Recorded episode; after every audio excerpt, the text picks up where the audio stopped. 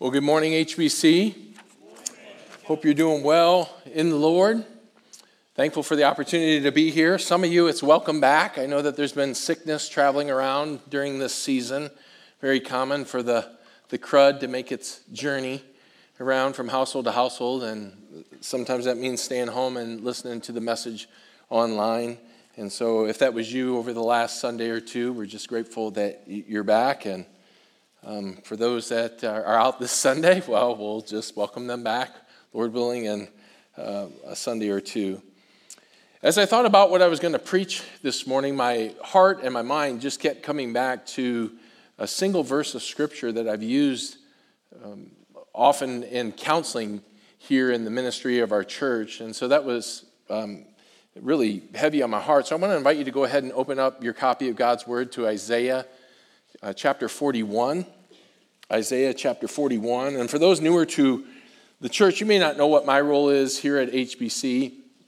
Uh, my name is John Crick. I serve as the family life pastor on staff, which means uh, basically I get to work with some incredible people um, on staff as well as uh, church members who uh, lead in various ministries of our church. Um, the, the youngest, of course, is with children's ministries and Zach Stone is a faithful brother in the Lord and the director of our children's ministry. It's always been a joy to serve the Lord uh, alongside uh, Zach. And then we have just some incredible um, lay servants that um, rise to the occasion week in and week out who pour themselves out for our children, all for the sake of the gospel. And, and we praise God for Jim and Gay Andrews and uh, Mandy Reese and Tammy Gagnon.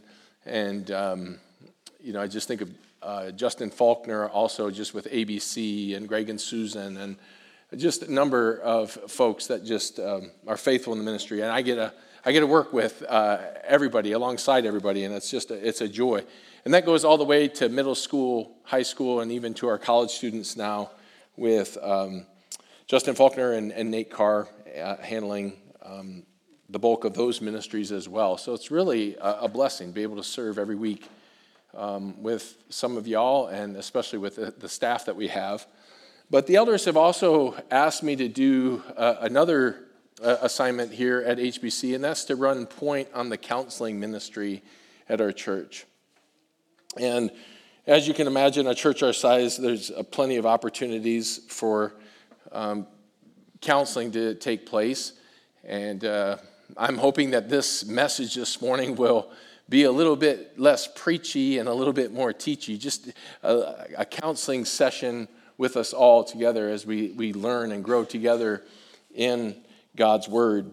Um, there are numerous opportunities uh, for counseling and discipleship at our church, so much so that you may have been part of our eight week class that just took place called Messy Care and Discipleship. And again, we want our people to continue to know that they can be equipped and can trust the Word of God leading them by the Spirit of God um, to, to help the people of God find answers to their problems. And um, we're grateful for that ministry. Um, as we learned in the class, you don't need a degree or a doctorate. You don't need to get caught up in the trappings of professional titles or um, certifications that our society often deems necessary in order to be a counselor. And this isn't to say that additional training can't be helpful, but I just want to recognize the fact that there are many in evangelical churches today who are missing, or I should even say, dismissing the absolute sufficiency and the authority of God's word to help people with their problems. Okay? And we got it. We got everything that we need pertaining to life and godliness. Did you know that 80% of the counseling that takes place in our church actually takes place at the life group level. Life group leaders um, coming alongside and, and even peer discipleship relationships as people just um, walk and share life together. It's corrective in nature, helping us see our blind spots and people saying, hey, do you really think the Lord would have you do this? And, and getting realigned. And we, we, we celebrate that. And how is that even possible? Over 80% of it takes place at that level.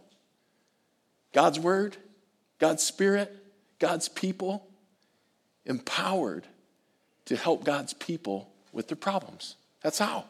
That's how it takes place. And it's wonderful. Now, there are uh, some counseling issues that arise that are going to have to come to the, the elders or maybe a higher level of specialized uh, counseling that is needed to help in certain cases. But the lion's share of counseling, at least at HBC, takes place right here at the primary discipleship level of our church in life groups. Of course, there are many different counseling needs that arise in the church problems stemming from adultery to addiction to alcohol or drugs, marital and family counseling that connects with men and women, adolescents can reveal a host of issues, counseling needs on forgiveness and submission, suffering, trials. There's, there's a, a ton of things that come up. Yet, if you were to ask me, or anyone who spends a lot of time doing counseling, what are the big categories? Um, I, I would share with you that there's really four big ones that come up most often. And I wanted to provide those for you, just in case you were curious. Uh, the first is this fear of man, worry, anxiety. That's all lumped into one category uh, that comes up regularly. Anger, bitterness, unforgiveness is another category. Again, all lumped together. Lust, pornography, sexual sin is a third category. Depression, despair is a fourth category. And so, as we take a break from Daniel today, um, the Lord burdened my heart to just preach and teach on one of the big four uh, categories that come up in counseling. And so, it's my hope that um, not only will we be able to address a, a couple today, but that as we look forward to 2023, that we'll be able to offer equipping classes like we just did that will help in certain areas, as well as um, future sermons that might take place right even here from our pulpit. But let's unpack Isaiah 41:10 together. You may have already guessed from the sermon title in your notes what we're going to focus on. The title of the message is God's prescription for your fear and anxiety.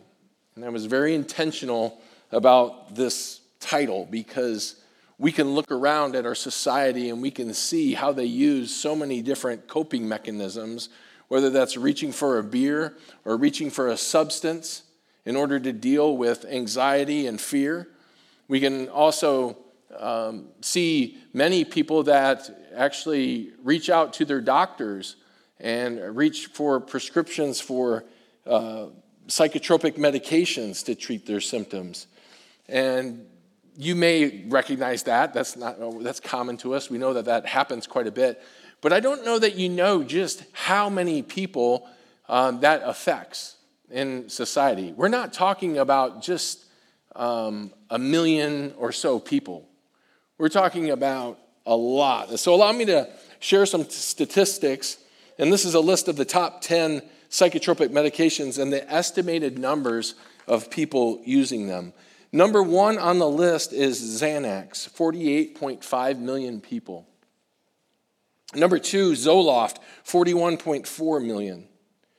Number three, Celexa, 39.4 million. Number four, Prozac, 28.3 million. Number five, Ativan, 27.9 million. Number six, Desyrel, 26.2 million. Lexapro, 24.9 million. Cymbalta, 18.6 million people. Wellbutrin, 16.1 million. Effexor uh, XR, 15.8 million people.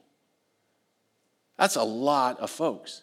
This, this anxiety, uh, panic attacks, fear, uh, depression, it is, it is a pandemic on our planet. It is an epidemic don't want to use the word pandemic. That's that.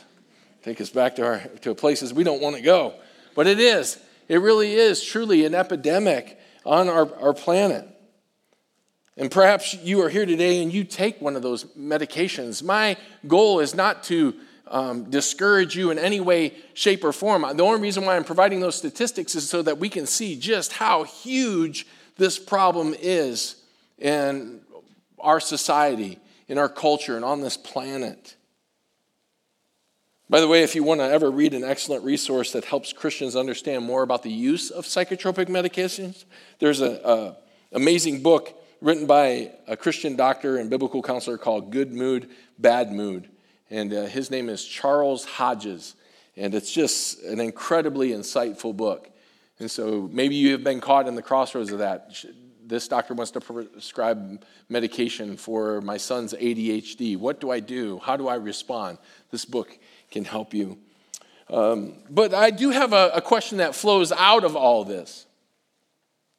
What did people do before the invention of psychotropic medications in the last 100 years? How did they deal with their fears and anxieties?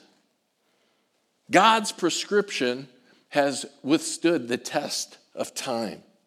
And before I read the verse, I thought it would be helpful for me just to ask some heart probing questions to till the soil of your heart and mine. What people outside of the Lord do you fear the most? And by fear, I mean fear of man, fear of disappointing or hurting. You may even fear what they think or say about you. Who is it that causes you to be most anxious? Is it your boss? Your in laws? Maybe your own spouse or kids? Perhaps it's a neighbor. What circumstances in your life cause you to be fearful or to worry excessively? Is it your job? Your singleness? Your finances? What is it? Health concerns. How do you try to deal with anxiety and worry and despondency? I would imagine this sermon just got a little bit heavier as you started to dwell and think about those things a little bit. But even that, my friends, is biblical. Proverbs 12:25 says, "Anxiety in a man's heart weighs him down." And it's true. When, when life gets hard and we do have fears and anxieties, they are going to weigh us down. But the second half of that proverb says, But a good word makes him glad. Let's get a good word from the Lord today by reading Isaiah 41:10 as follows. And this is what it says in the New American Standard. Do not fear, for I am with you. Do not anxiously look about you, for I am your God. I will strengthen you. Surely I will help you. Surely I will uphold you with my righteous right hand. What a stunning and encouraging verse for us. And we could dive right into this verse and glean many things from it and be blessed by it. But we would actually be doing God's word a disservice if we divorced it from its context because he, there's a bigger picture that he would have us see.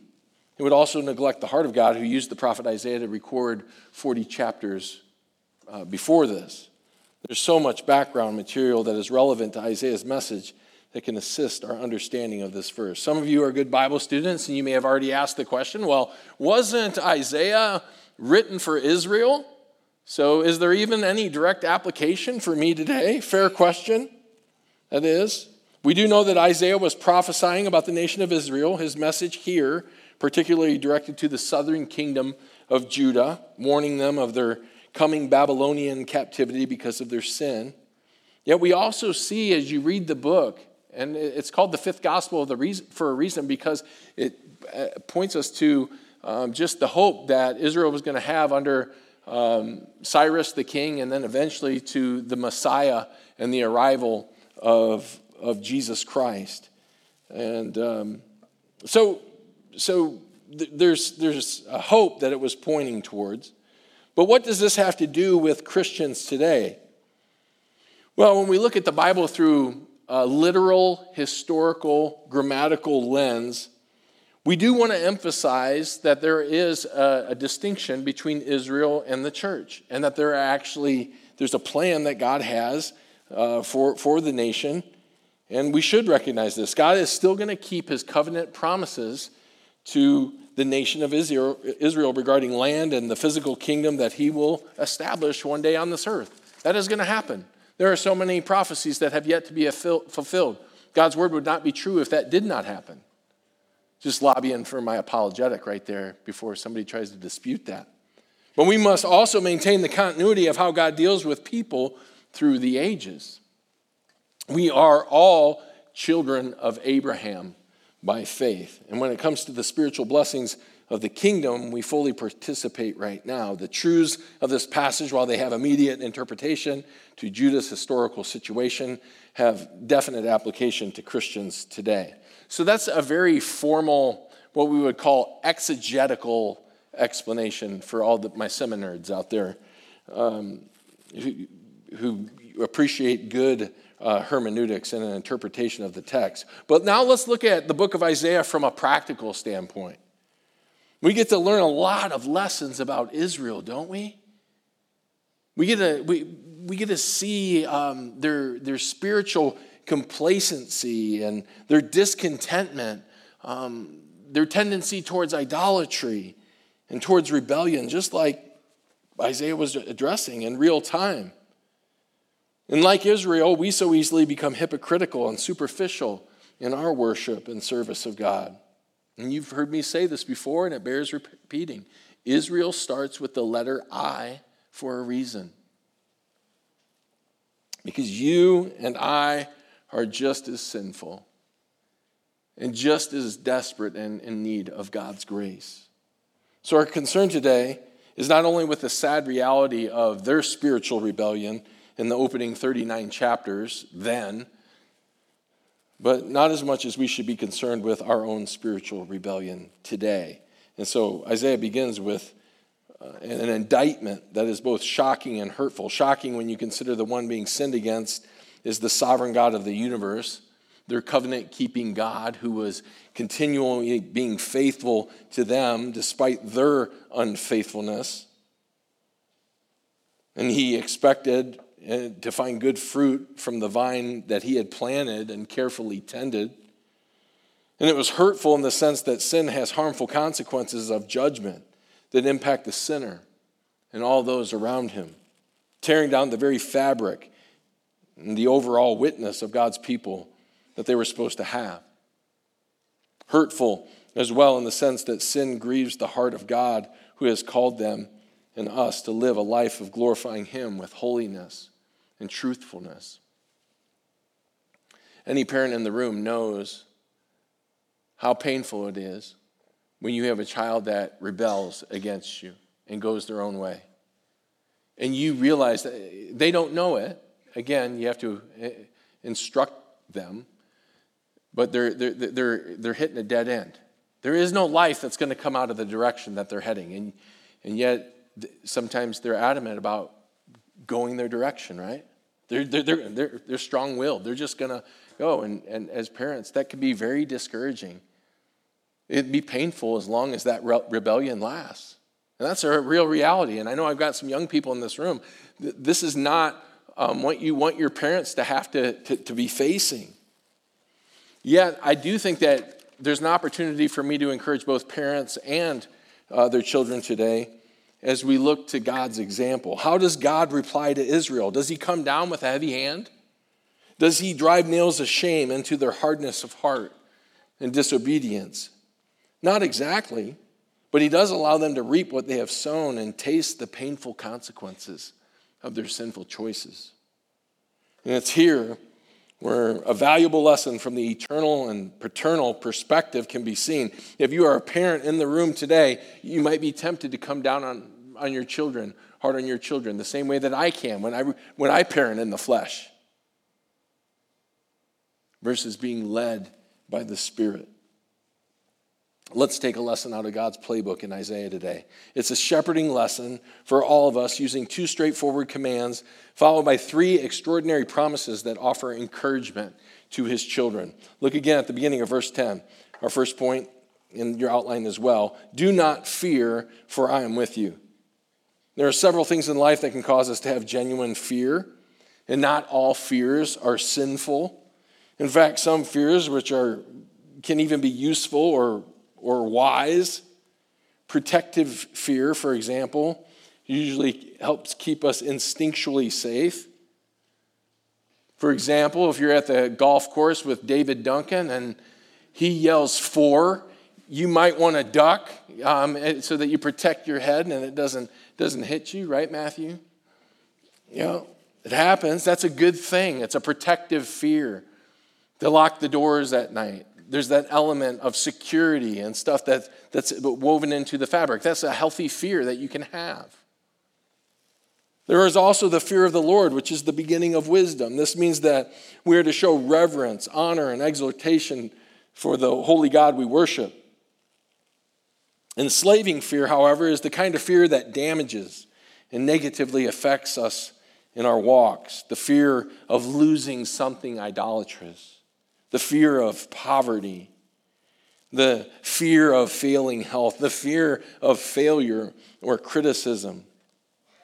The nation of Israel dealt with all these fears when the Assyrians persecuted them and when the Babylonians would eventually take them captive. We see a vivid glimpse of this if you look at Isaiah 7, verse 2, where it describes, I'll read it for you, you don't have to turn there, where it describes war against Jerusalem, saying, When it was reported to the house of David, saying, The Arameans have camped in Ephraim, his heart and, his, and the hearts of his people shook as the trees of the forest shake with the wind.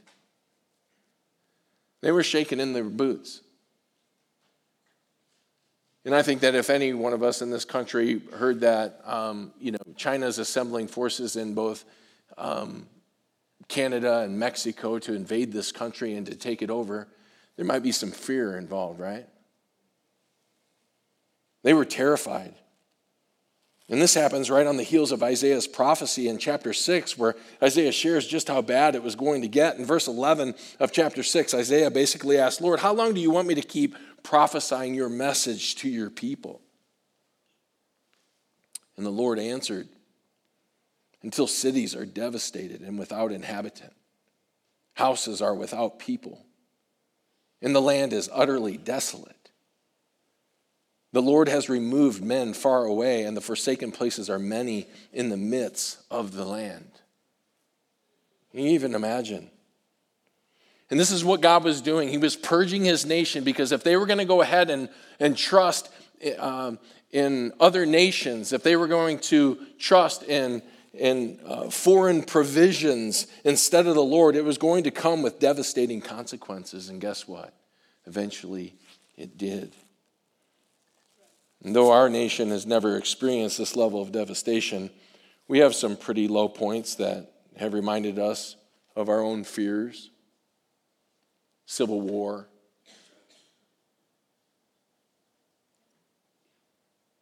Lose sight of that.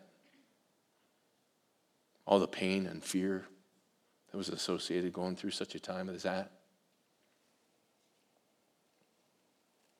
In his first inaugural speech in 1933, Franklin D. Roosevelt, the newly elected president of the U.S., addressed a nation that was still reeling from the Great Depression. Hoping to ignite a more optimistic outlook regarding that economic crisis, he declared, The only thing we have to fear is fear itself.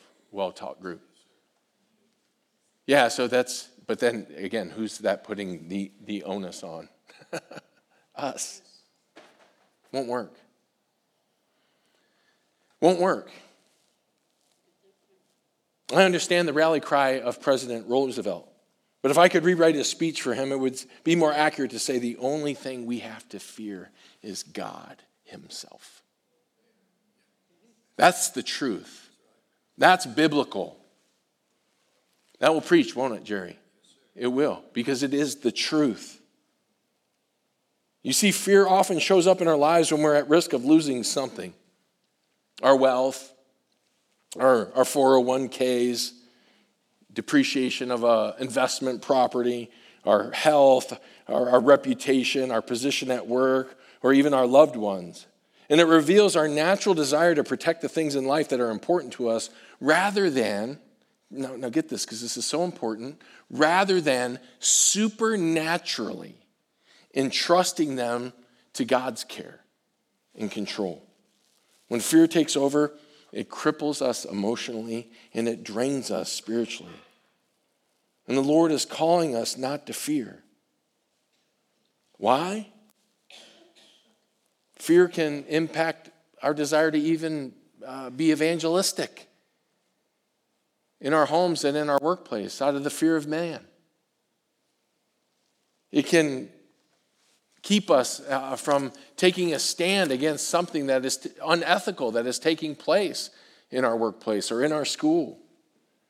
Fear can impact our service to extend our lives and resources for the benefit, excuse me, of others. Fear can impact our sacrifice and our willingness to venture into new territory for the sake of the gospel.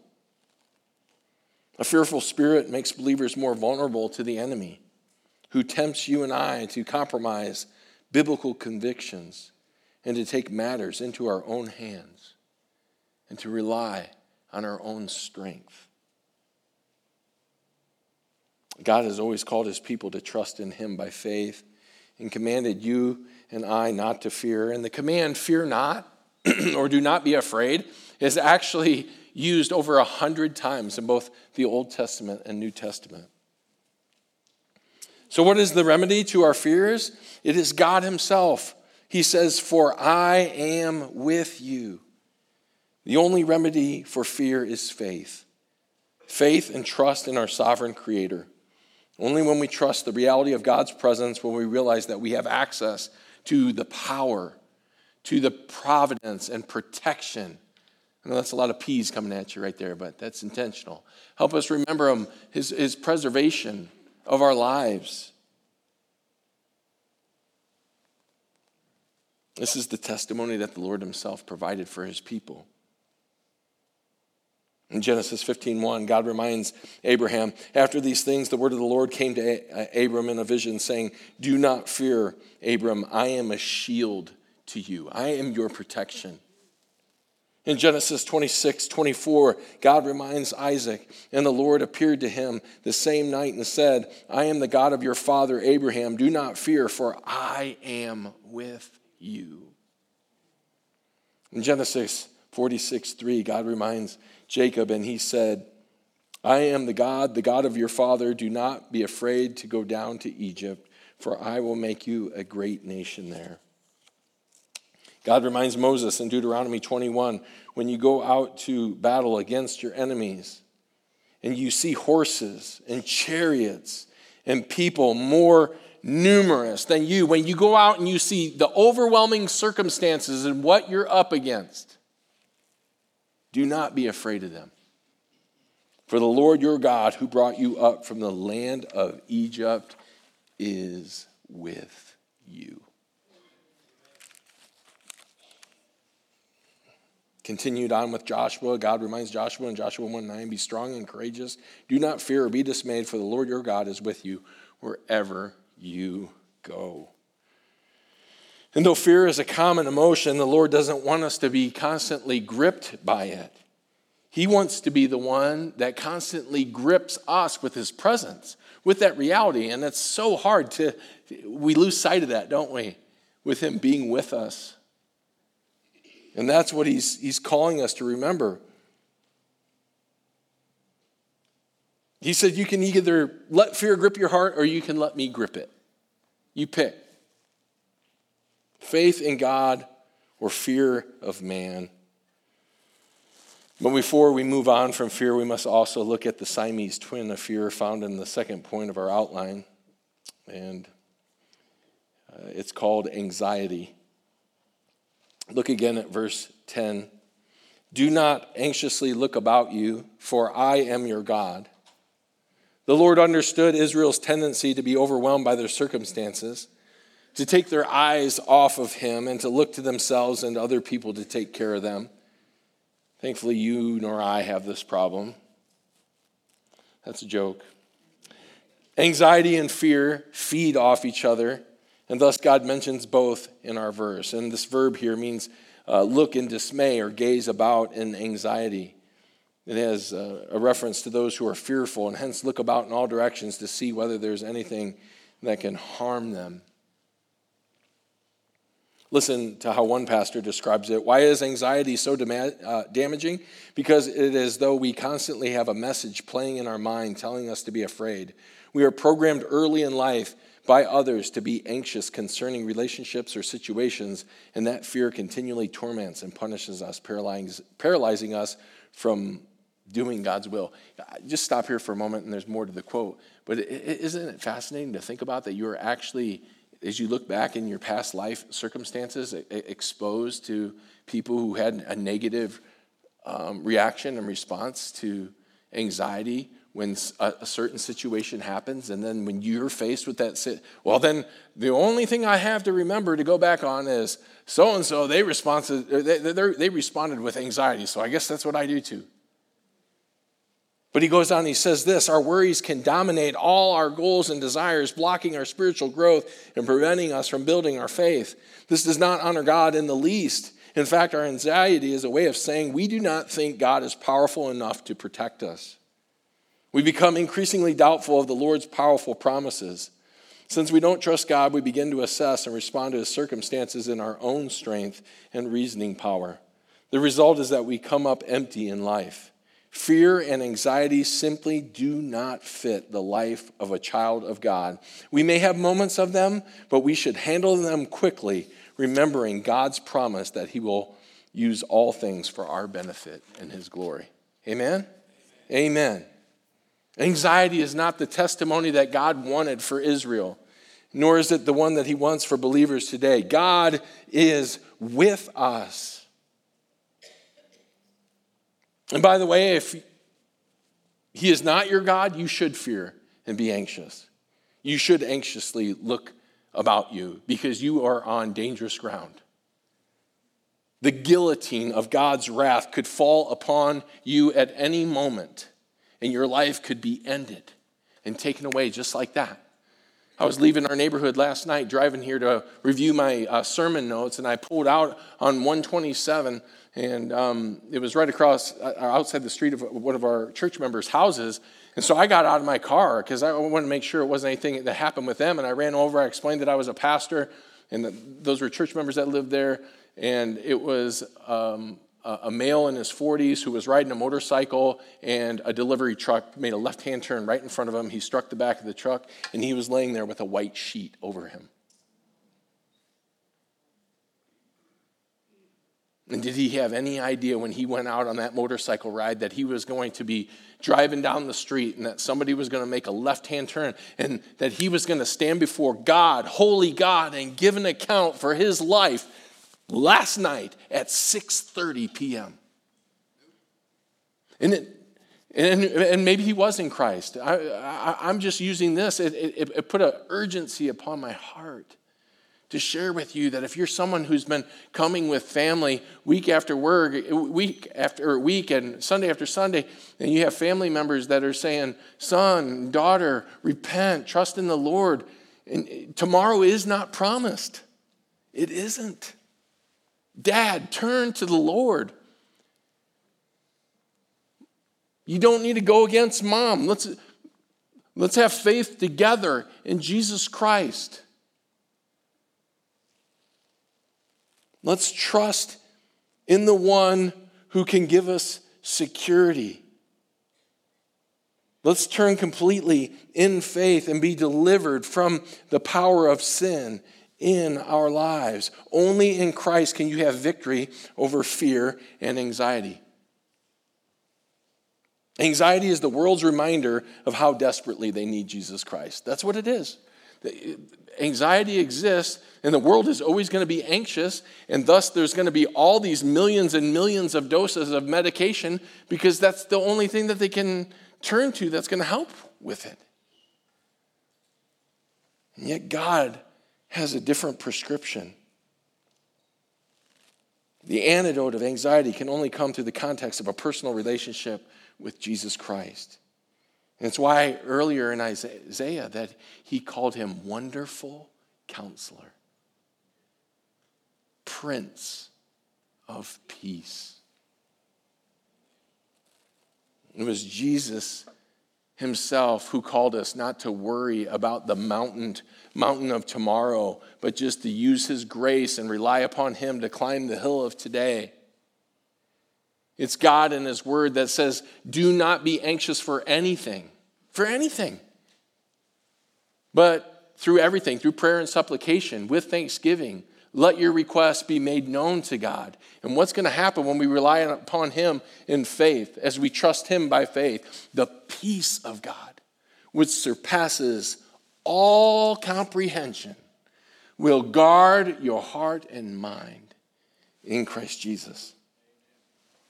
And the call not to be anxious is always related to some aspect of God's character and what He will do for you.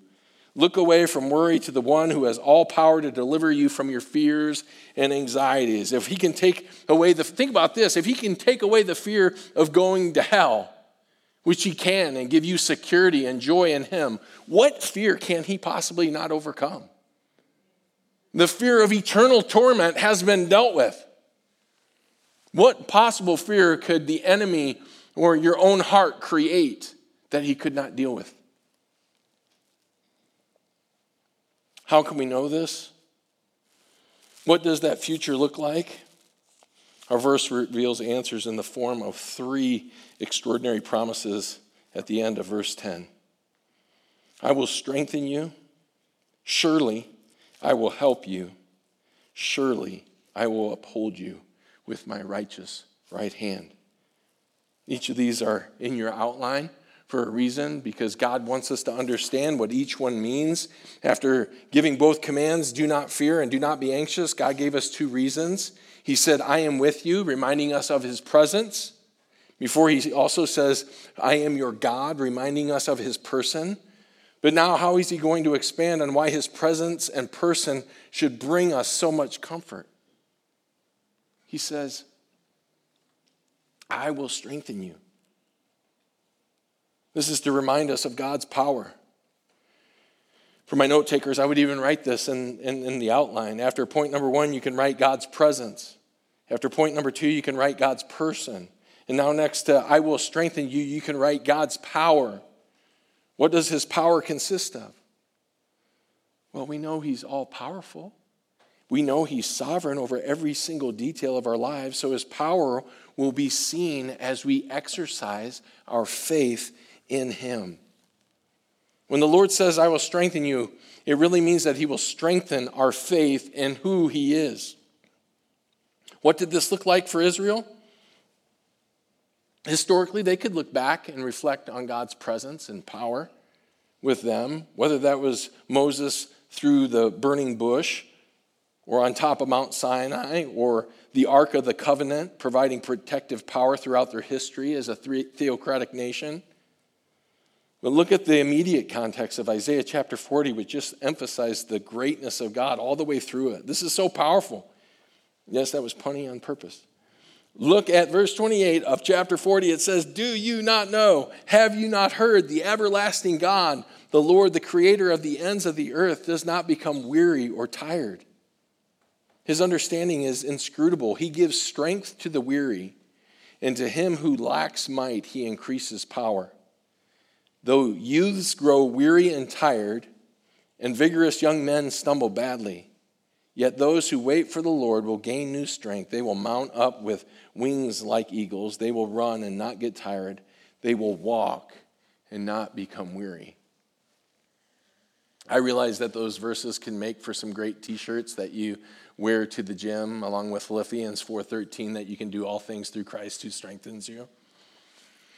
But there are physical elements to which God shows up and provides us with the energy that we need. Whoever serves serves in the strength that he supplies.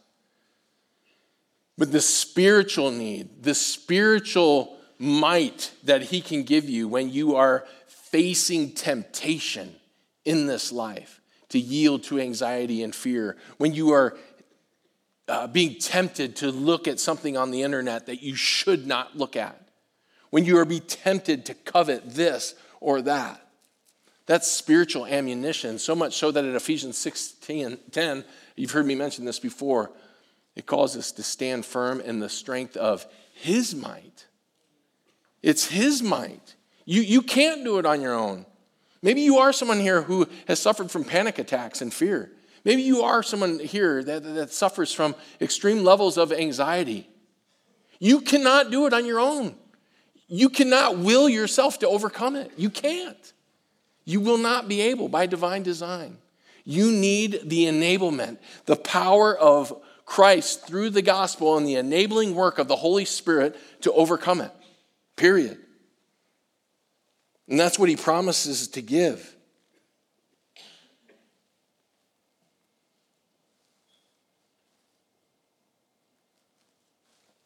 This is a great lesson for us because the timing of God writing this to Israel was right before they were going to be captive to the Babylonians.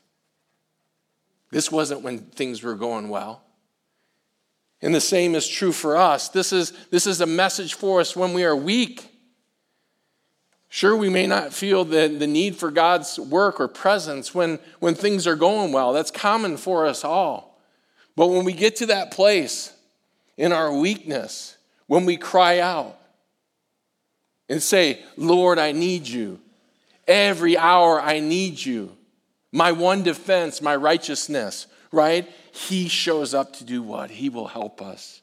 He will, he will strengthen us. Yes, He will the Lord can strengthen our faith in Him to see us through it all. So, do you really want to be free of fear and anxiety? I think we would all answer that with an emphatic yes. And the answer you would think should come easily since no one wants to suffer.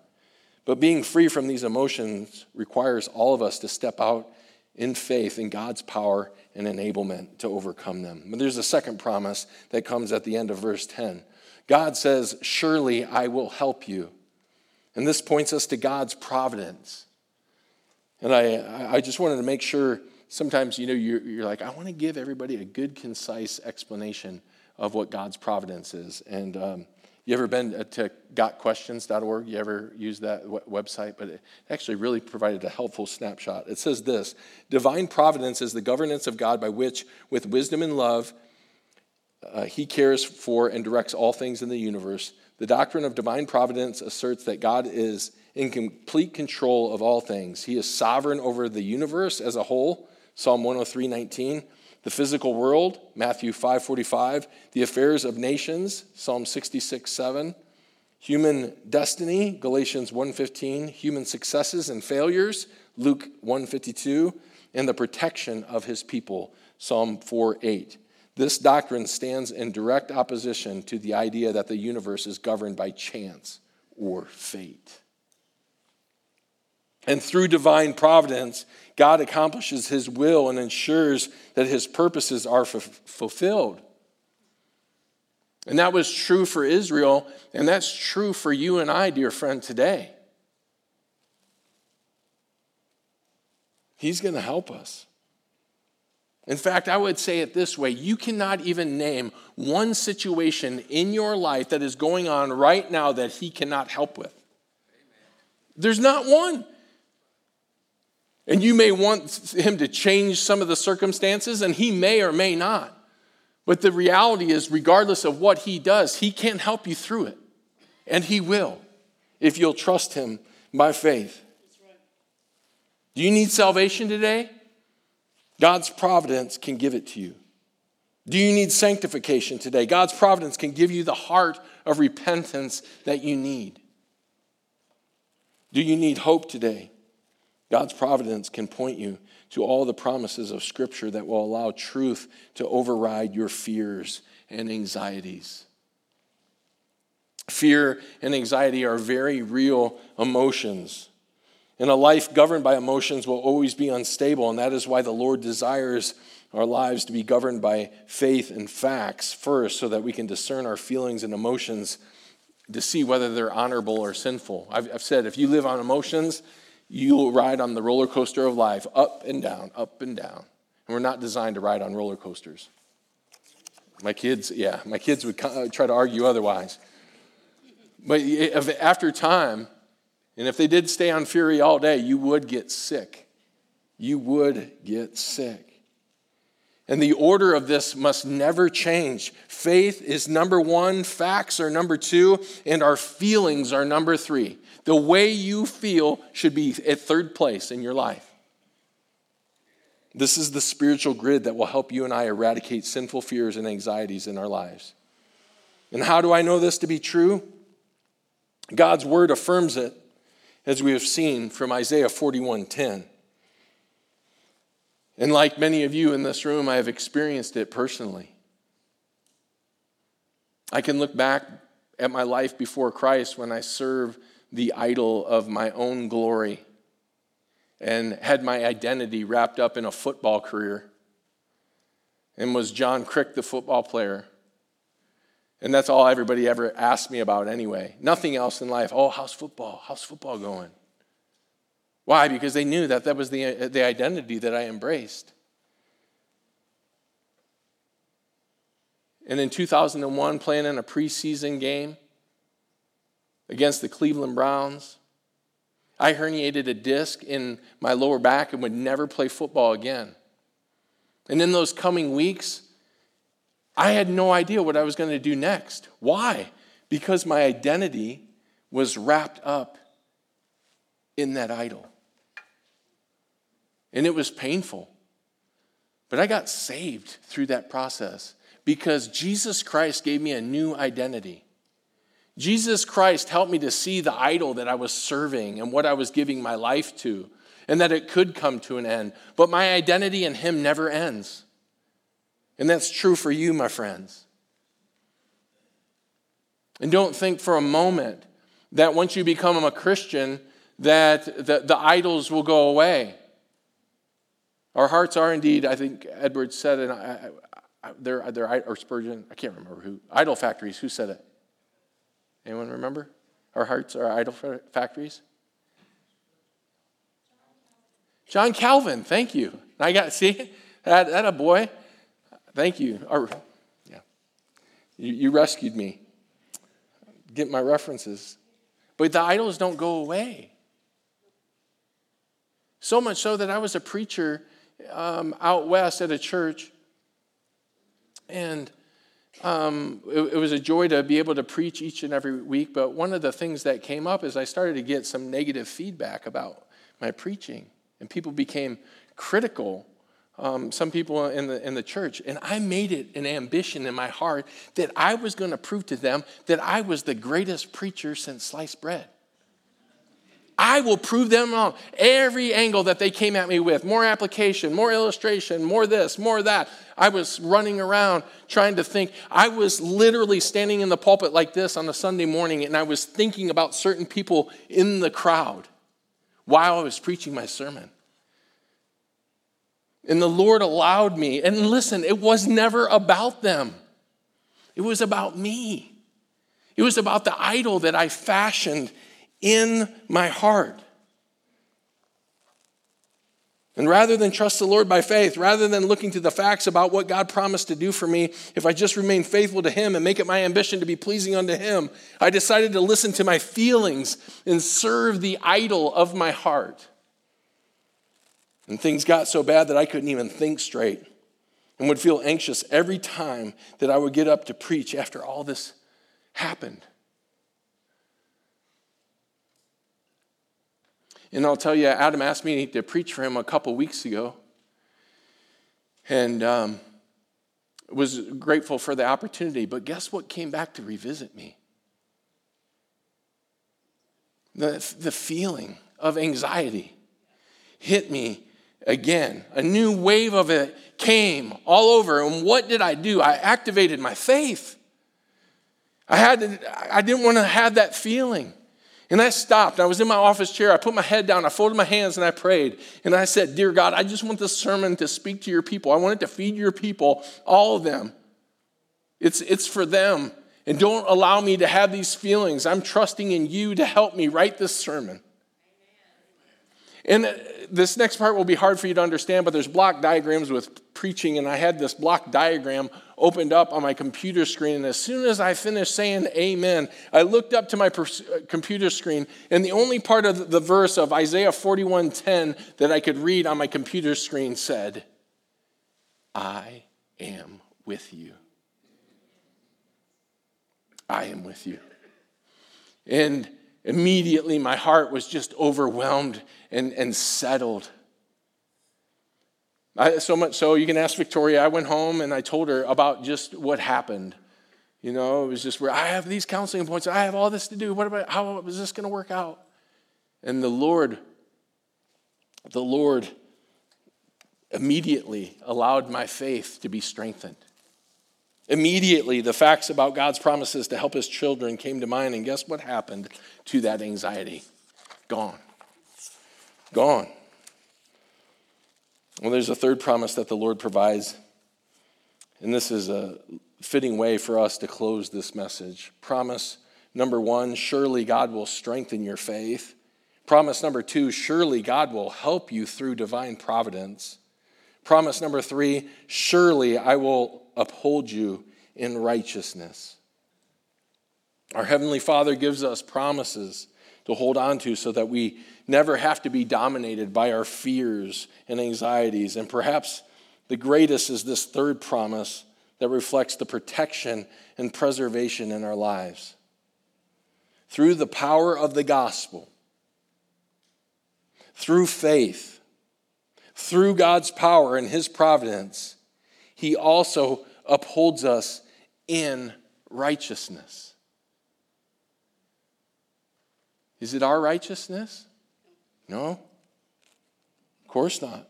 It's the righteousness of Christ that paves the road to our eternal state, no matter what this world tries to stain us with, no matter what sinful mire that a believer may have to step in on our journey home. This righteousness gives us great confidence in the one who is making the promises to deliver us to the eternal doorstep where we'll behold his presence forever. He will be with us directly. We will be right with him in his presence. The one who began a great work in us will preserve us and complete us. Amen. Amen. The words of the psalmist in Psalm uh, 23 came to mind as I was preparing for this message as we journey through some dark days on this side of the cross. And this is what the psalmist writes Even though I walk through the valley of the shadow of death, even though I go through valleys sometimes in this life of deep, deep darkness, I will fear no evil. For you are with me. Your rod, his discipline, and your staff, his protection and preservation, they comfort me. My cup overflows. Surely goodness and loving kindness will follow me all the days of my life, and I will dwell in the house of the Lord forever. Amen. Amen. Amen. Well, I do have to tell this to you before you go. As soon as this sermon finishes, you know what's coming. You're going to step out of the doors of this church and you're going to go back into your life, and the temptations to be fearful and to be anxious are going to try to come in again, aren't they? And they're going to try to overwhelm you. And it's my prayer and my hope for this body of believers that God's prescription for your fear and anxiety, given in Isaiah 4:10, 41:10 today, will be medicine for your soul. Medicine for your soul. Let's pray.